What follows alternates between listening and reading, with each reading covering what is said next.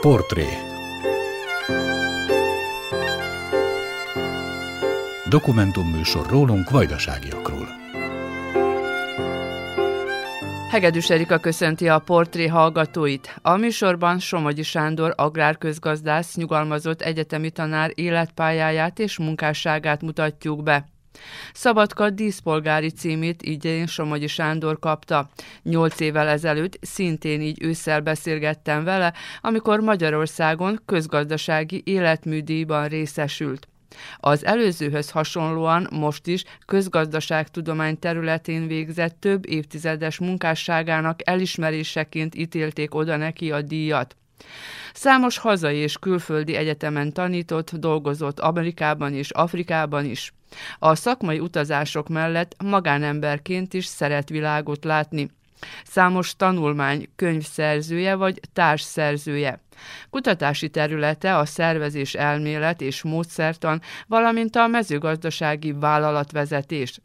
Részt vett a magyar kormány által támogatott vajdasági gazdaságfejlesztési program kidolgozásában. De a mezőgazdaság mellett érdekelte a számítógépes rendszer, az informatika és a műszaki terület is. Szabadkai otthonában beszélgettünk szakmáról, munkáról és politikáról, valamint gyermekeiről, unokáról, utazásról, világjárásról. Ha felkeltettük érdeklődésüket, tartsanak velünk. A zenét Szikora Csaba válogatta, a hangmérnök Damian Sas, tartalmas időtöltést kívánok!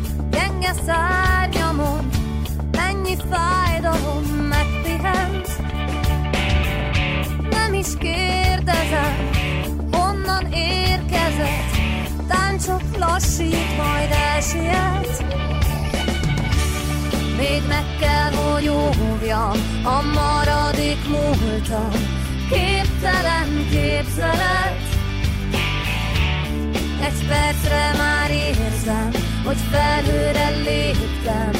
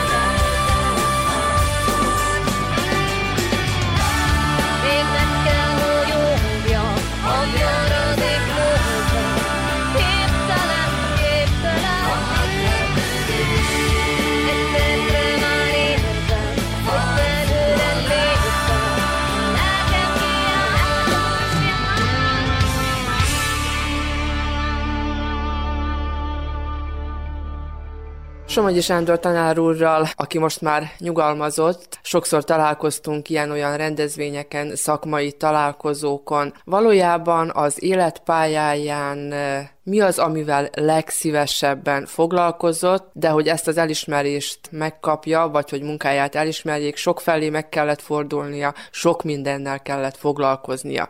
Kezdjük talán azzal, hogy a hosszú életpályáján mi az, amit legszívesebben dolgozott, készített.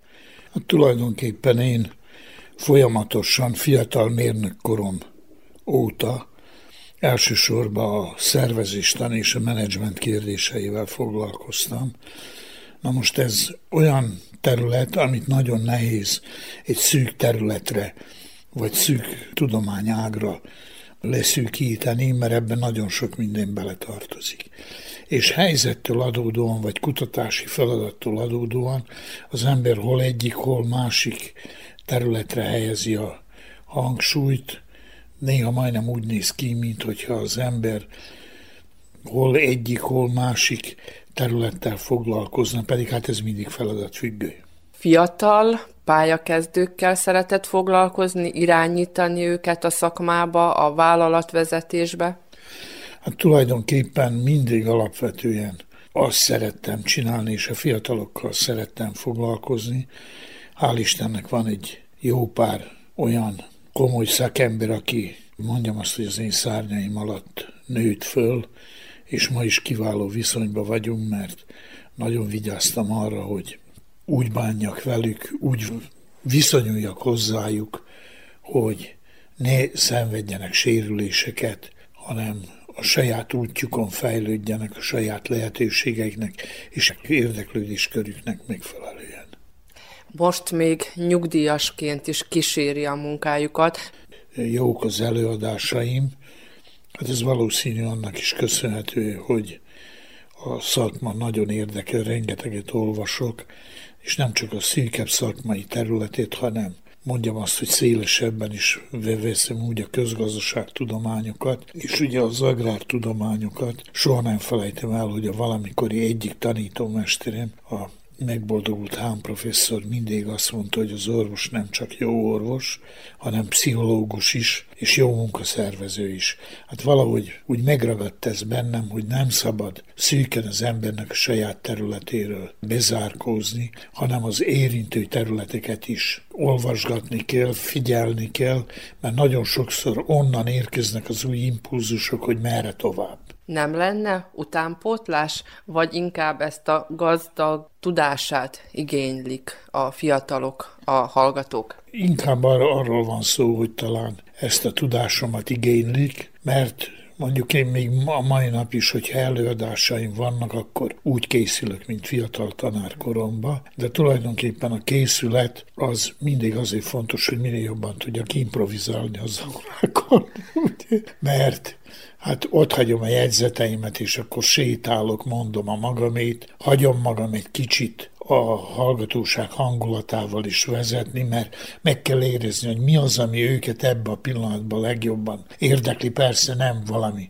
idegen dolog, hanem ami a szakmát, ami a témát illeti, amiről tulajdonképpen adott pillanatban szó van. Kezdjük el a legelején hol kezdte, mikor kezdte a pályát, egyáltalán milyen pályára készült, mert nagyjából 60 pár évvel ezelőtt kellett választani pályát, amikor még a menedzsmentről mint szóról, és mint fogalomról, és mint pályáról még nem is tudtunk. A valószínű ez egy érdekes dolog, hogy hogy fejlődik egy ilyen dolog ki egy szakemberbe. Hát tulajdonképpen a megboldogult apám az igazgató volt, gazdaságvezető volt a második világháború után, és elég sokszor elmentem vele terepre, érdekelt, ami történik a mezőgazdaságban, és ennek alapján döntöttem azt is el, hogy mezőgazdasági középiskolába mentem. Hol volt ez? Ez Moravicán a valamikori Fernba birtokon, amit most Krivajának hívnak, az úgynevezett nyolcadik igazgatóságon. Ma is nagyon sok emlékem van erről a területről sok mindent megfigyeltem fiatal fejjel, és hát abban az időben döntöttem el ezt, és eljöttem Szabadkára a mezőgazdasági középiskolába, majd két év után Zomborba telepítették át a szabadkai iskolát, ott folytattuk, és ott is fejeztem be a középiskolát. Na most én még 53-ban azok közé tartottam, akik államilag elrendelt helyre kellettek menni gyakornoknak, vagy ahogy akkor hívták praktikásnak. Hát engem az a szerencse vagy szerencsétlenség ért, hogy a tartományi elosztás szerint Zomnaticára kellett mennem a ménytelepre. Szinte itthon maradt a közelben. Hát édesapám ott volt akkor igazgató, ami nem a legjobb dolog volt, mert hát külön félszemmel mindig figyelt rám. Jobban kellett teljesíteni? Hát én nekem sokkal jobban kellett teljesíteni, mint a többi gyakornoknak, mert hát ő is megkövetelte, de én is megköveteltem magamtól. Onnan kerültem aztán Topolyára, Dózsa Györgybe, majd ősszel, tehát 54 őszén a mezőgazdasági karra Újvidékre, amit hát 58-ba be is fejeztem, és akkor kezdtem Moravicán, szülőfalumba, tehát Bácskosút falván a Kossuth szövetkezetbe dolgozni, mint agrármérnök. Na most persze, mint fiatal szakmába bízó emberke a lehető legjobb technológiákat próbáltam alkalmazni, amit az egyetemen akkori professzoraimtól megtanultam, és láttam, hogy nagyon jó eredményeket kapok, terméshozamokat, de ugyanakkor meglepett az, hogy a gazdasági eredmények az én megítélésem szerint nem kielégítőek, és akkor kezdtem ezzel foglalkozni, hogy miért van ez, hogy a technikai, technológiai eredmény jó terméshozamba kifejezve a gazdasági eredmény pedig mérsékelt. És akkor kezdtem tulajdonképpen ezekkel a problémákkal foglalkozni, tehát a gazdálkodás problémáival foglalkozni, és ez a további életemre, hogy úgy mondjam, rányomta a pecsétét. Katonaság után elkerültem Topolyára a mezőgazdasági iskolába, ahol nagyon sokáig helyettes igazgató, majd igazgató voltam, gyakorlatvezető, mert hát az én nekem volt egy adagterepi gyakorlatom köszönhetően az otthoni nevelésnek, a zapai szigornak, és ott takarmányozást annal, és szervezéstannal foglalkoztam. Takarmányozástant azért említem, mert időközben még tanárként elkezdtem a harmadik fokozatot a Szabadkai Közgazdasági Karon, a Hán professzornál, és hát itt történt meg velem az, hogy a takarmányozástan át került egy szűkebb érdeklődési körömbe, de egy speciális szempontból az operáció kutatási módszerek alkalmazása szempontjából, tehát hogy hogy lehet úgynevezett optimális takarmány, vagy optimálishoz közeli takarmány keverékeket készíteni. Ekkor kezdtem tulajdonképpen az operáció kutatással, számítógépekkel foglalkozni,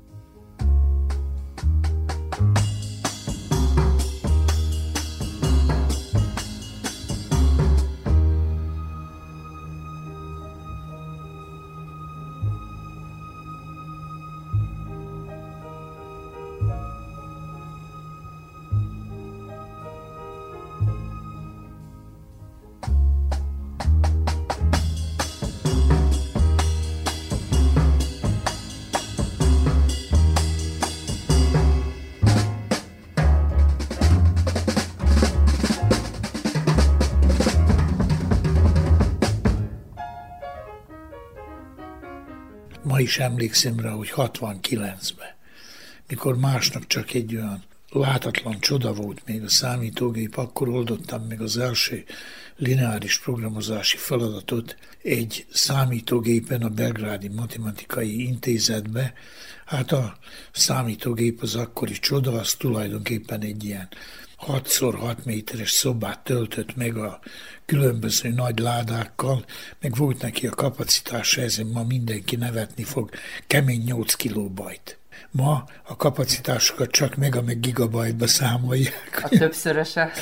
Úgyhogy a több százszorosa tulajdonképpen a mai gépek kapacitása. Hát mondjuk egy apró lineáris programozási feladattal ez a gép azért úgy elvesződött egy jó fél órát, mire elkészült, meg kinyomtatta és hát elég jó ideig tulajdonképpen a normatív irányítási iskolát próbáltam tanulni, fejleszteni, és hát ez az iskola, amelyik meg akarja mondani, hogy mit hogy kell csinálni. Hát a, tulajdonképpen az optimális mondjuk takarmánykeverék, vagy, vagy termelés összetétel kiszámolása, vagy valami, az is ehhez az iskolához tartozik.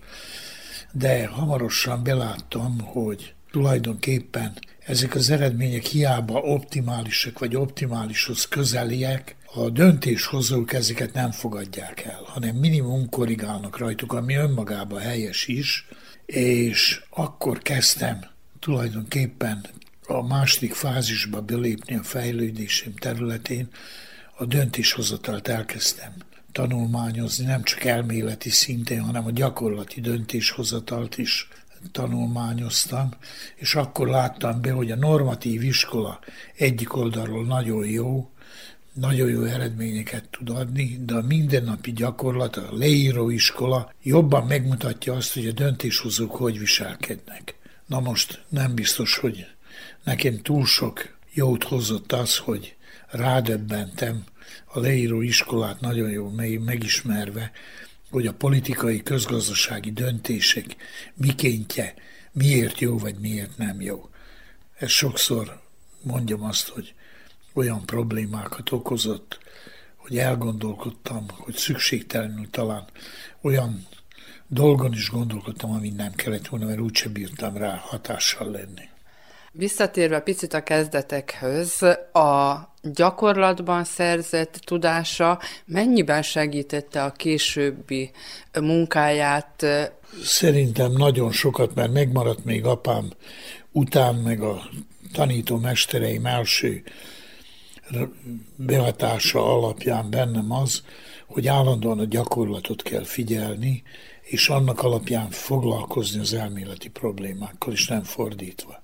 Tehát nem a az inget kell ráhúzni annélkül, hogy tudnánk a méretét, hanem elég tudni kell a méretét, utána kell hozzá inget keresni. Most említette egy gondolat erejéig, hogy nem sok jót hozott az, hogy a, a politikai döntéshozatal mikéntjére is rádöbbent, de azért bizonyos szinten sikerült a döntéshozókkal tudatosítani azt, hogy mégiscsak jól kellene dönteniük? Mert ők mindig azt gondolják, hogy jól döntenek. Akinek ez sikerülni fog, az jelenkezzen nálam. Nagyon jó barátommal fogom fogadni kapásból. Mert ez senkinek nem sikerül. Tudnélik, az ember olyan, amilyen.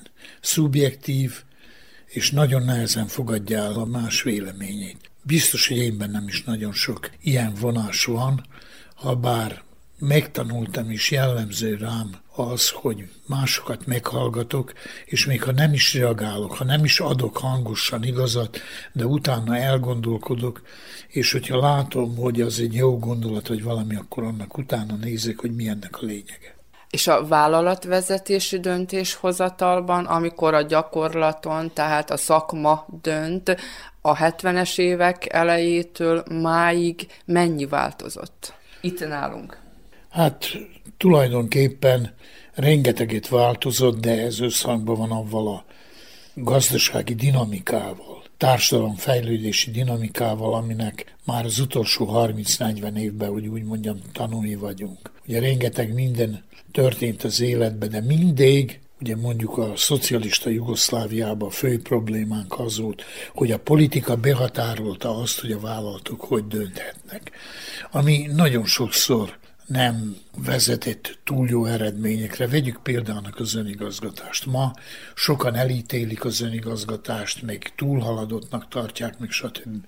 Meg ehhez hasonló. Ez egy téves megközelítés. Az önigazgatás mint olyan egy ragyogó motivációs eszköz volt abban az időben. Én rengeteget foglalkoztam a motivációval, úgy az egyéni, mint a vállalati motivációval, az emberek motiválásával, tehát nem csak úgy kapásból mondok erről véleményt, az egy fantasztikus motivációs eszköz volt is, amikor kezdődött az önigazgatás. Míg a politikusok ki nem találták, hogy az önigazgatási szerveket is hogy tudják rákényszeríteni, hogy úgy döntsenek, hogy ők akarnak, addig ez a legnagyobb motivációs eszköz volt, és az, öt, az 50-es, 3-as, 4-es években Jugoszlávia fejlődése borzasztóan gyorsult, mert az emberek rettentően motiváltak voltak. Én akkor kezdtem dolgozni.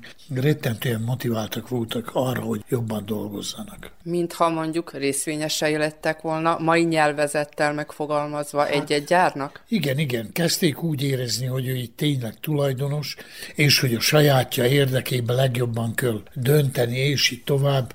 De mi mondom, ez viszonylag egy rövid periódus volt, politikusok nagyon gyorsan kitanulták, hogy hogy kell a saját szempontjaikat ráerőszakolni. Úgy a párton keresztül, a Szocialista Szövetségén, a szakszervezetén keresztül, hogy kell a önigazgatókra rá erőszakolni. Furcsát mondtam ezzel, de ez így volt. És most, ha egy nagyot ugrunk attól az önigazgatástól a 90-es évek vagy a 2000-es évek elejéig, amikor a viszonylag jól működő, és most térjünk vissza ugye a mezőgazdasághoz, a viszonylag jól működő mezőgazdasági birtokokat is sikerült tönkretenni. Ez hát is igen, a vállalatvezetésen múlott. Hát nem, ez is a politikai döntéseken múlott, mert tulajdonképpen amikor be hozva a privatizáció, akkor szerintem itt nagyon sokan megérezték azt, hogy itt privát is haszonra lehet tenni, jó lehet járni, és ment minden. Nagyon sok vállalatot akarva vagy akaratlanul tönkretettek,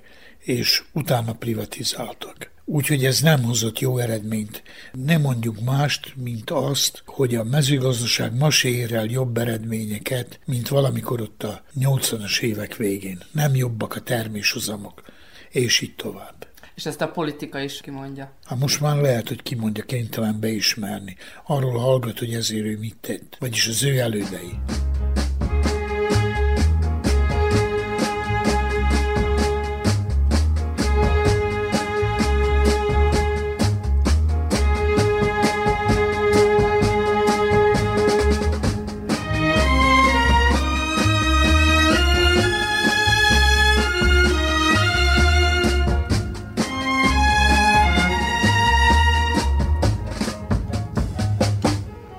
Az életpályáján megálltunk a 70-es évek környékén. Tanár is volt, hol mindenhol. Hát én nagyon sokáig a Szabadkai Közgazdasági Kar tanára voltam, itt fejlődtem, tulajdonképpen a Mirigy professzor is Belgrádból ide járt, itt volt principálisom, itt volt ugye a Hán professzor, mint igazgató, a főnököm, de itt volt a Dungyarov Milan bácsi szegény megboldogult, akivel egy tanszéken voltunk, aki családi jóbarátnak számított mi nálunk, akivel nagyon jó, jóba voltunk, és én rengeteget tanultam tőle.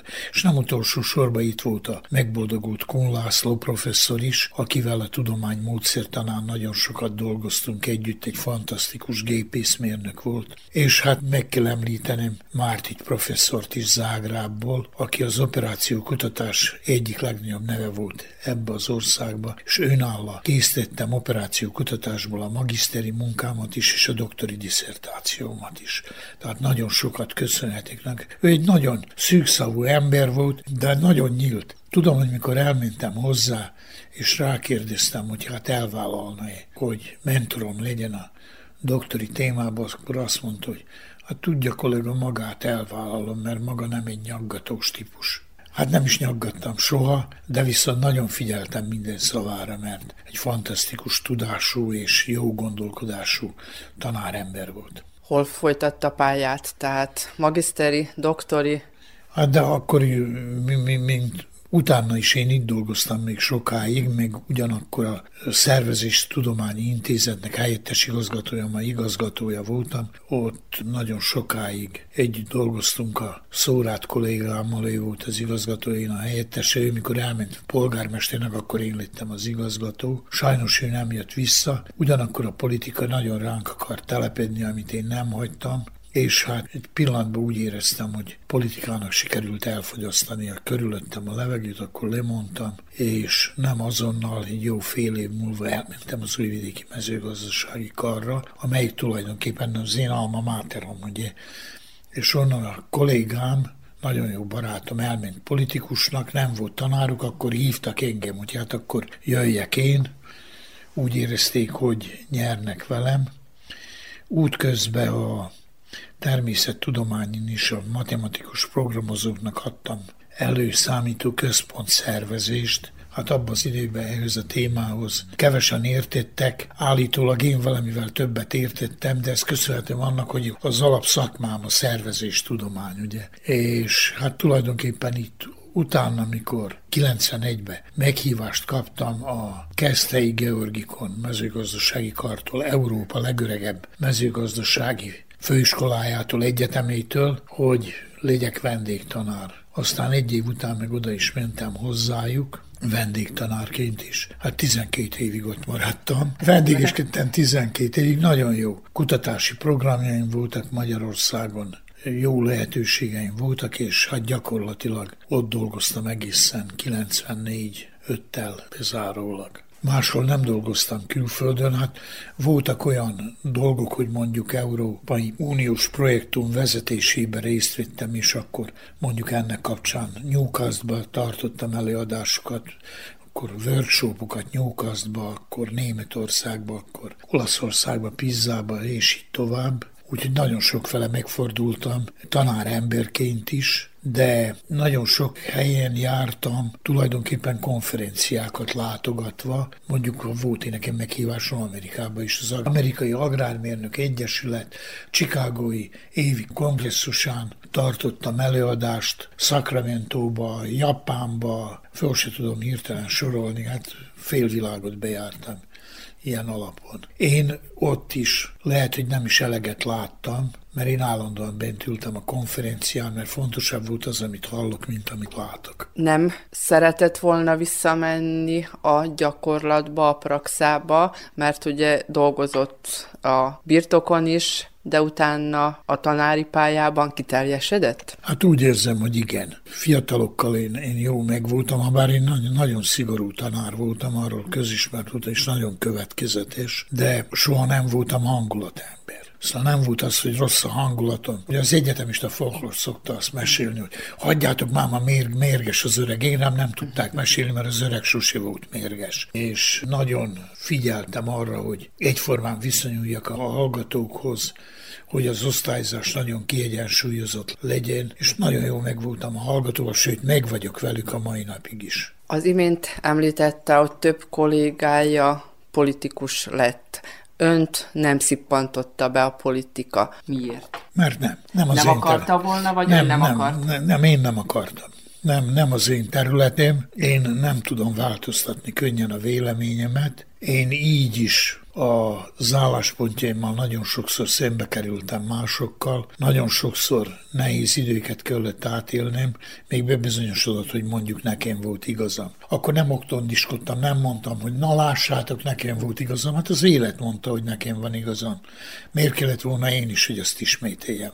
Nem lett volna tőle erősebb igazság. Valamilyen szinten azért a szakmai tudását mégiscsak elfogadták. Hát aki elfogadta, aki meg nem fogadta, annak az ő dolga. Nem foglalkoztam ezzel, ezzel soha.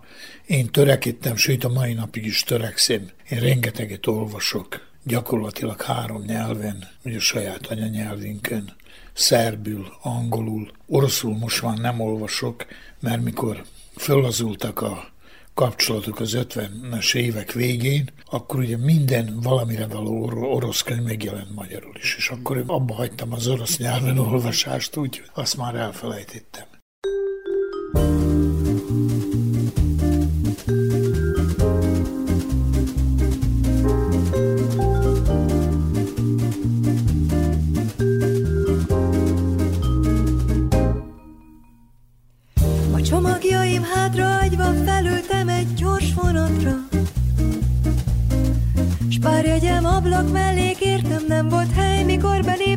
Első pillanatra Végül valaki felállt, átadta a helyét és leszállt, azt mondta, itt az idő. És elindulhatott a film az ablakon túl elsuhanó tájakon hát. Túl az idő, és a gondolatom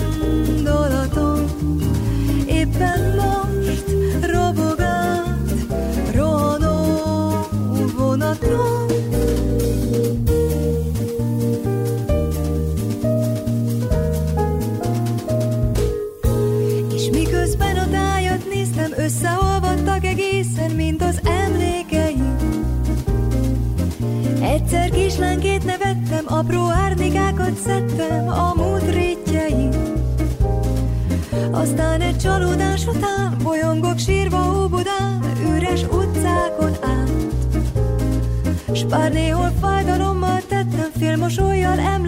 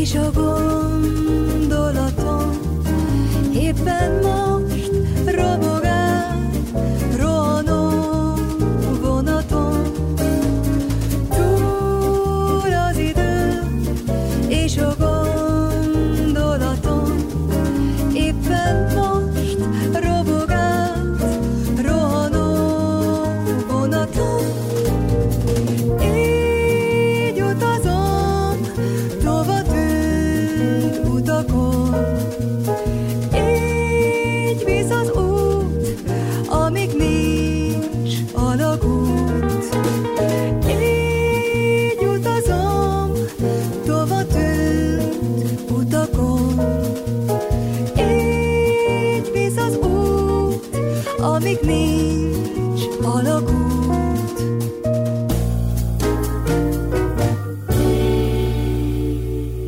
Somogyi Sándor agrárközgazdász, nyugalmazott egyetemi tanár, Szabadka díszpolgára számos hazai és külföldi egyetemen tanított, dolgozott Amerikában és Afrikában is. A szakmai utazások mellett azonban magánemberként is szeret világot látni.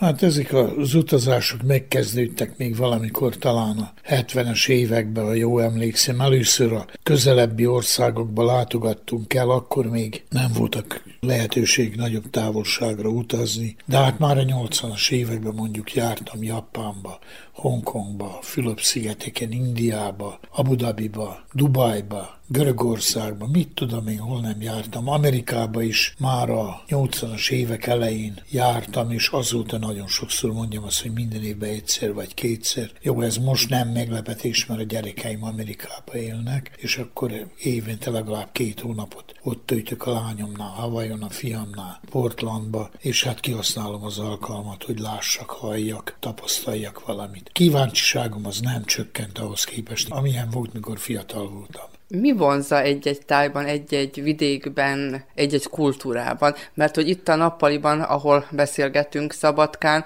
azért látok elég sok külföldről hozott emléktárgyat. Hát igen, mert ugye a 70-es évek kezdetén egy ideig Afrikába dolgoztam például, mint szakértő. Az, dolgoztak? az Energo projekt kért kölcsön Szabadkai Intézettől, hogy ott egy mezőgazdasági birtok kialakítását, építését vezessem. Az tulajdonképpen úgy kezdődött, hogy ahhoz a lehetőség tanulmányt, a feasibility study-t, a Mirik professzor készítette, és valószínű ő hívta fel az energioprojektosok figyelmét rám, hogy én alkalmas lennék annak a megvalósítására, és szabályosan kölcsönvettek.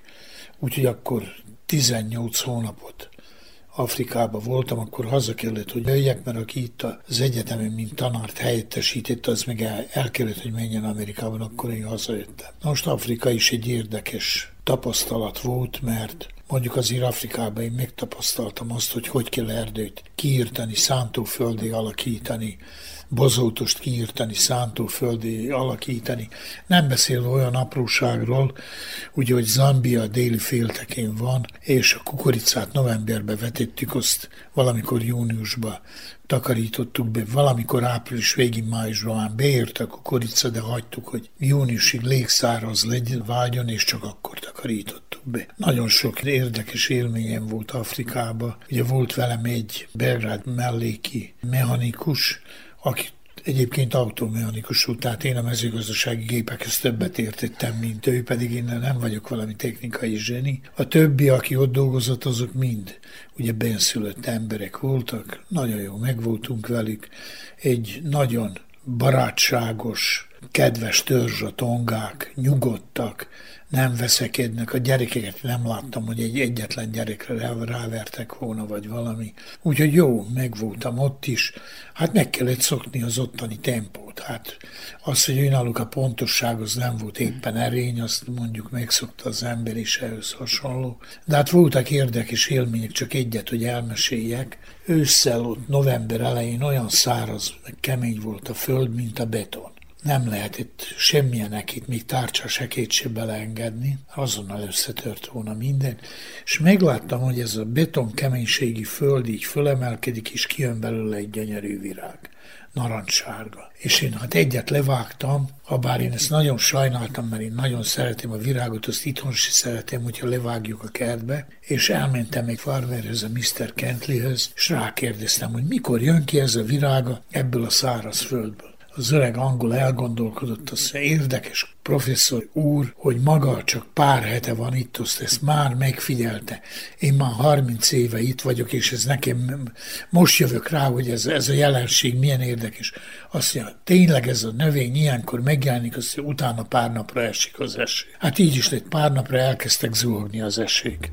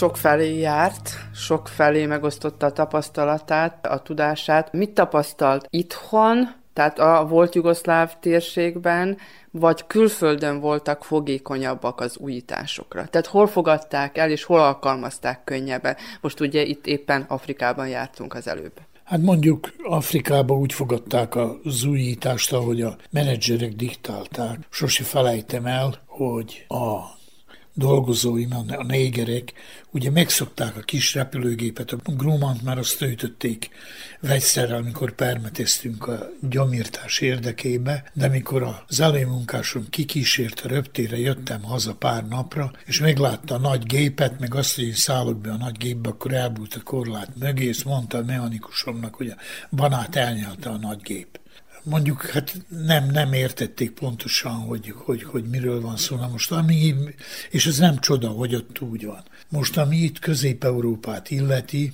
én mondanám azt, hogy nem vagyunk elég fogékonyak az újra. Néha elkeseredésemben azt, azt szoktam mondani, hogy még mindig nem ül elég kényszer a nyakunkon, hogy fogékonyabbak legyünk az új, az új megoldásokra nem vagyunk talán elég motiváltak. Mi még mindig szeretnénk valami olyat, hogy olyan könnyen élni, mint a szocializmusban élni, de olyan gazdagon, mint nyugaton, hát ez nem fog menni. Említette, hogy kényszer kell ehhez, de mi döbbenthet rá bennünket, hogy tovább lépjünk? Hát tulajdonképpen csak a piaci helyzet. Piaci helyzet, na most a piaci helyzet mind jobban szorítja az embereinket, én gondolok itt elsősorban a mezőgazdaságra. Mondjuk van ismerősöm, akinek mikor mondtam még pár évvel ezelőtt, hogy az 50-60 hold terület az kevés, az méretökonomiailag nem elég, akkor még csodálkozott, most törekszik minél többet venni, mert az 50 hold, 60 hold már kevés a gépek megfelelő kihasználására, és így tovább, tehát már egy ilyen kényszer van, most egy más probléma van. Mi a körülményeink között, hogy nincs pénz? Tehát nincs a bankoknak elég pénze, nincs elég érdeke, hogy befektessen a mezőgazdaságba. Ami kevés pénz van, teljesen értelemszerűen befektetik az iparba, energetikába. Azért, mert az, az energetika, az ipar az hamarabb, mondjam azt vissza, fizeti a befektetett pénzt, mint a mezőgazdaság, amelyiknek a tőke forgalma nagyon lassú. Hát vegyük csak azt, ugye, hogy a legtöbb terméknek körülbelül a befektetések után 8-9 hónappal jön meg az első eredménye. De azért muszáj minden áron elfogadni, például a nyugati fejlett világból a mezőgazdasági újításokat. Itt most gondolok például a génmódosított termesztésre. Na most a génmódosítással kapcsolatban nekem nincs úgynevezett végleges álláspontom, mert rengeteg olyan eredményt olvastam, ami ezt támogatja, és rengeteg olyat, amelyik ellenzi. Tehát én, mivel nem vagyok szakmán belüli a, a genetika területén, én... Ez csak példaként mondtam. De, de nagyon jó a példa. Most én egyet merek mondani, mint közgazda, agrárközgazda. A nagy növényvédő szergyártó cégek annyi pénzt befektettek a génmódosításba, hogy ők ezt ki fogják venni, akármilyen úton, módon nem fogják hagyni, hogy ez a több milliárd dollár oda veszén, amit belefektettek ennek a technológiának a kifejlesztésébe. Hogy mi elfogadjuk-e, nem fogadjuk-e, ez részben politikai döntő, politikai szintű döntés, én ebben nem tudok beleszólni, hogy ki jár jobban. Azok, akik a génmódosított növényeket termelik, vagy, vagy mi, akik nem akarjuk termelni, ezt majd meglátjuk. Egy dolgot talán megemlítenék ezzel kapcsolatban, mert van ennek azért agrárökonomiai vonulata is. Én egy alkalommal, amikor Ajovába jártam a Hédi féle intézetbe, akkor ott elolvastam egy nagyon komoly jellemzést arról, hogy Ajova, aki szóját, kukoricát, meg sertést termel, illetve tenyészt, hogy áll a piachoz, ami a szóját illeti. És az ellenzés kimutatta, hogy Ajovába még mindig van elég, legalábbis akkor még volt elég nem génmódosított szója, amivel ki tudja elégíteni az igényeket, ha például Japán azt mondja, hogy génmódosított szóját nem fogok venni tofu gyártásra. Viszont az olyan piacot is ki tudja elégíteni, akinek meg, meg megfelel a génmódosított szója. Tehát az egyensúlyt megtalálták. Ők keresték ezt az egyensúlyt. Ez a példa kellene, hogy szolgáljon mi nálunk az embereknek, hogy mi az a, hogy milyen súlyos kérdéseket kell ellemezni, és hogy először, elsősorban a piaci helyzeteket, lehetőségeket kell ellemezni, végig gondolni, mert ma nagyon igaz az, hogy könnyebb termelni, mint eladni. Tehát előbb el kell adni, utána kell termelni.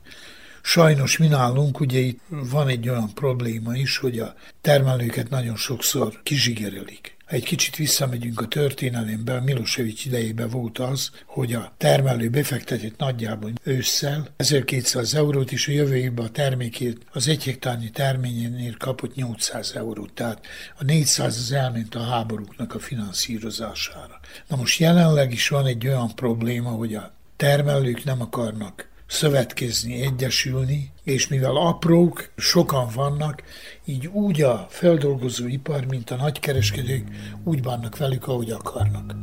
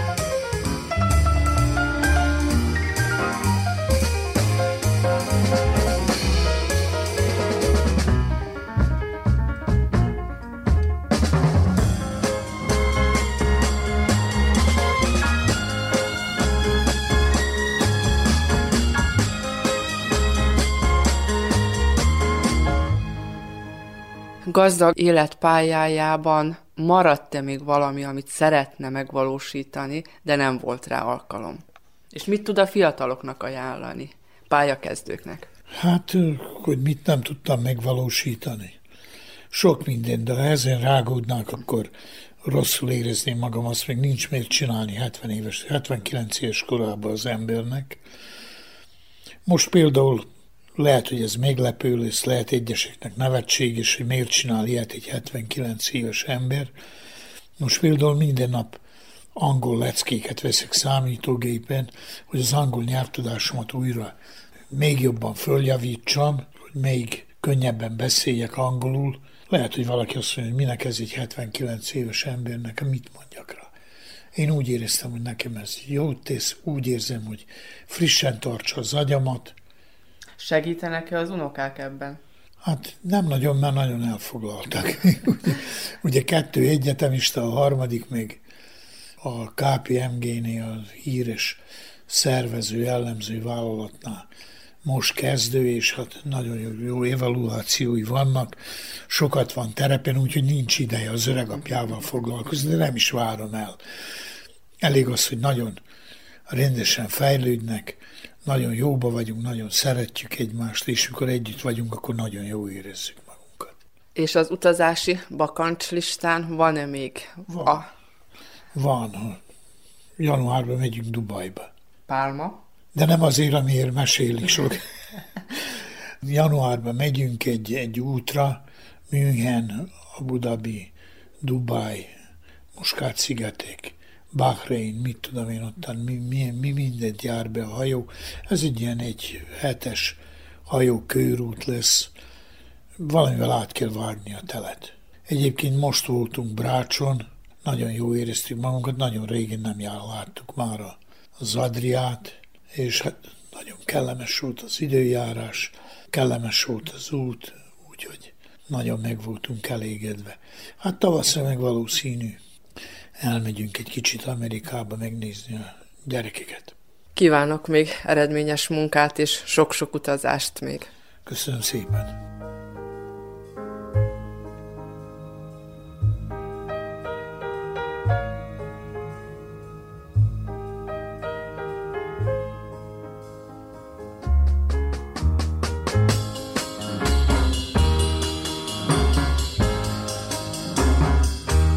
Itt az Újvidéki Rádió.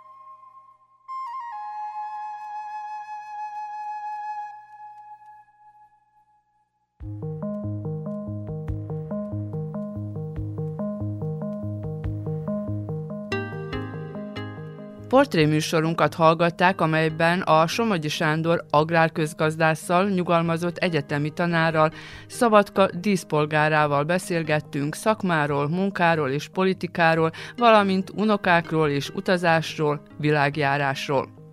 Ezzel a műsorral a szokásos időben szombaton 15 óra 35 perckor, valamint az ismétlésben vasárnap 19 órakor jelentkezünk ismét.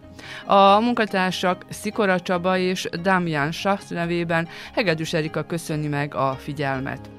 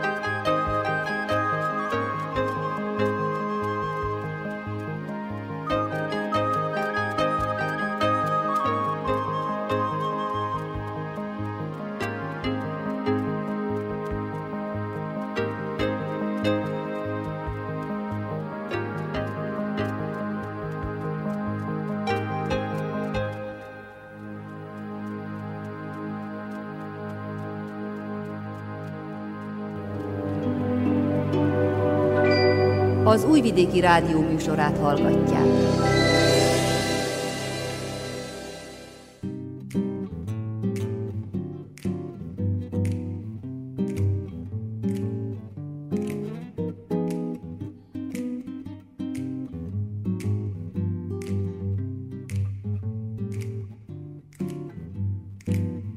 Valakit elfúj a szél, mint egy sárgult lassan lehull a porba, úgyis jön már a tél. Ha valakit elfúj a szél,